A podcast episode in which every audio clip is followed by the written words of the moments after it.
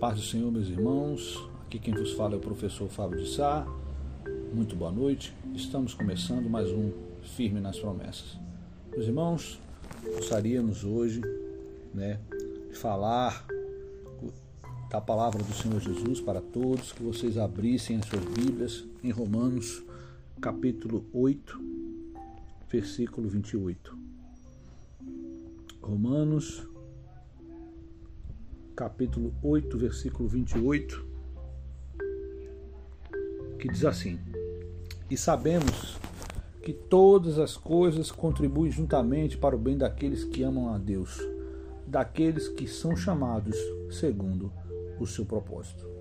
Meus irmãos, todas as coisas neste mundo elas cooperam para o bem daqueles que amam a Deus, aqueles que são chamados segundo o seu propósito, aqueles a quem o Senhor escolheu. Talvez nesta noite você esteja passando por uma situação extremamente difícil que você não sabe como resolver. É verdade, irmãos. Todos nós passamos por dias muito difíceis, mas nós não devemos esquecer da palavra do nosso Senhor. O Senhor Jesus diz que aquele que me ama, ele guarda as minhas palavras e as pratica.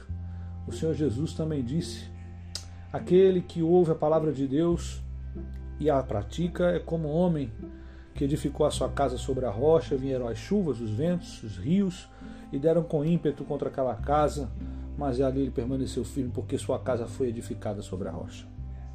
Nós não podemos impedir que as coisas más elas nos sobrevenham. O Senhor Deus permite que isso nos aconteça, para que nós possamos amadurecer na fé e na Sua palavra, para que nós consigamos uma experiência com Deus em relação à Sua palavra cada dia vez maior, uma intimidade com o Senhor Jesus cada vez maior. Mas para ter intimidade com Deus é necessário conhecer a Sua palavra. Para amá-lo é necessário praticar a Sua palavra. Como disse o apóstolo Paulo em Romanos 8, verso 28, todas as coisas cooperam para o bem daqueles que amam a Deus. E aquela pessoa que ama a Deus, ela pratica a palavra de Deus ela se sujeita à palavra de Deus, mesmo contra as suas vontades, mesmo, mesmo contra os seus achismos, mesmo contra o seu orgulho. A palavra de Deus está em primeiro lugar na vida daquele que é crente, na vida daquele que crê, porque ele crê que a palavra do Senhor é uma fonte a jorrar a vida eterna na vida dele. Então, o sofrimento dele é menor do que a sua obediência. A obediência é maior à palavra do Senhor. Então, querido, querida, você que está nos ouvindo neste momento, perdoe os pecados daquele que te ofendeu, para que o Senhor Deus perdoe também os vossos pecados. Querido, querida, peça perdão, para que o Senhor Deus também aceite o teu perdão. Nós devemos olhar para o nosso próximo como alguém que precisa de uma ajuda, como alguém que precisa de uma, uma direção, de uma pessoa que seja como uma ovelha perdida que não tem pastor. Então nós devemos entender que nós está, estamos aqui por um propósito divino e que todas as coisas, quando o apóstolo Paulo fala todas as coisas, significa tudo o que acontece em nossa vida, no mundo, tudo o que está acontecendo à nossa volta, coopera para o bem daqueles que amam a Deus daqueles que foram chamados antes da fundação dos tempos para o seu propósito. Porque Deus tem um propósito para todos nós. E através desse propósito, Ele quer manifestar a sua glória em nós. Mas para que Deus manifeste a sua glória em nós, nós devemos esvaziarmos, devemos nos esvaziar de nós mesmos. Por isso que o apóstolo Paulo disse: Já não sou eu quem vivo, mas Cristo vive em mim.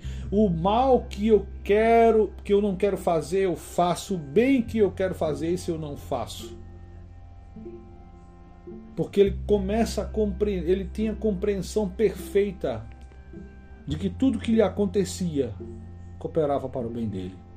Porque estava debaixo de uma promessa, estava debaixo de uma proteção, estava debaixo daquilo que Deus trouxe como um plano para a vida de Paulo. E tudo que está acontecendo em sua vida, tudo que aconteceu antes, tudo que aconteceu, está acontecendo agora e tudo que acontecerá depois, está no plano de Deus para a sua vida. É claro que todos nós temos responsabilidades. Muitas vezes nós estamos passando por uma aprovação porque plantamos.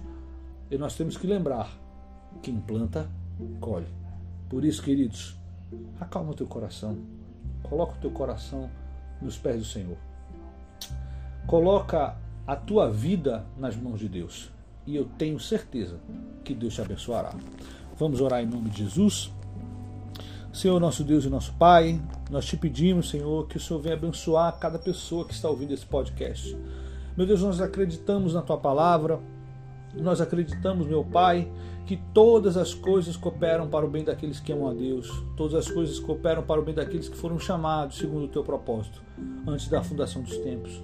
Então não importa o que essa pessoa esteja passando esta noite, por maior que seja a sua dor, por maior que seja a sua angústia, por maior que seja o seu desespero, nós entendemos que a tua mão está, estará e está estendida sobre nós, nos abençoando, nos protegendo, nos dando graça. Porque na maioria das vezes a tua graça nos basta. Meu Deus, muitas vezes nós, o que nós precisamos apenas é da tua graça. Então, Senhor, dá-nos tua graça para que nós possamos enfrentar o dia mal e glorificar o teu nome através das nossas vidas. É isso que nós pedimos e desde já te agradecemos em nome de Jesus. Amém e graças a Deus. Gostaria de lembrar aos irmãos que amanhã, às 7 horas da manhã, nós, nós estaremos juntos novamente com outra devocional. As misericórdias se renovam. Ao meio-dia, altar de oração. Que Deus os abençoe em nome de Jesus.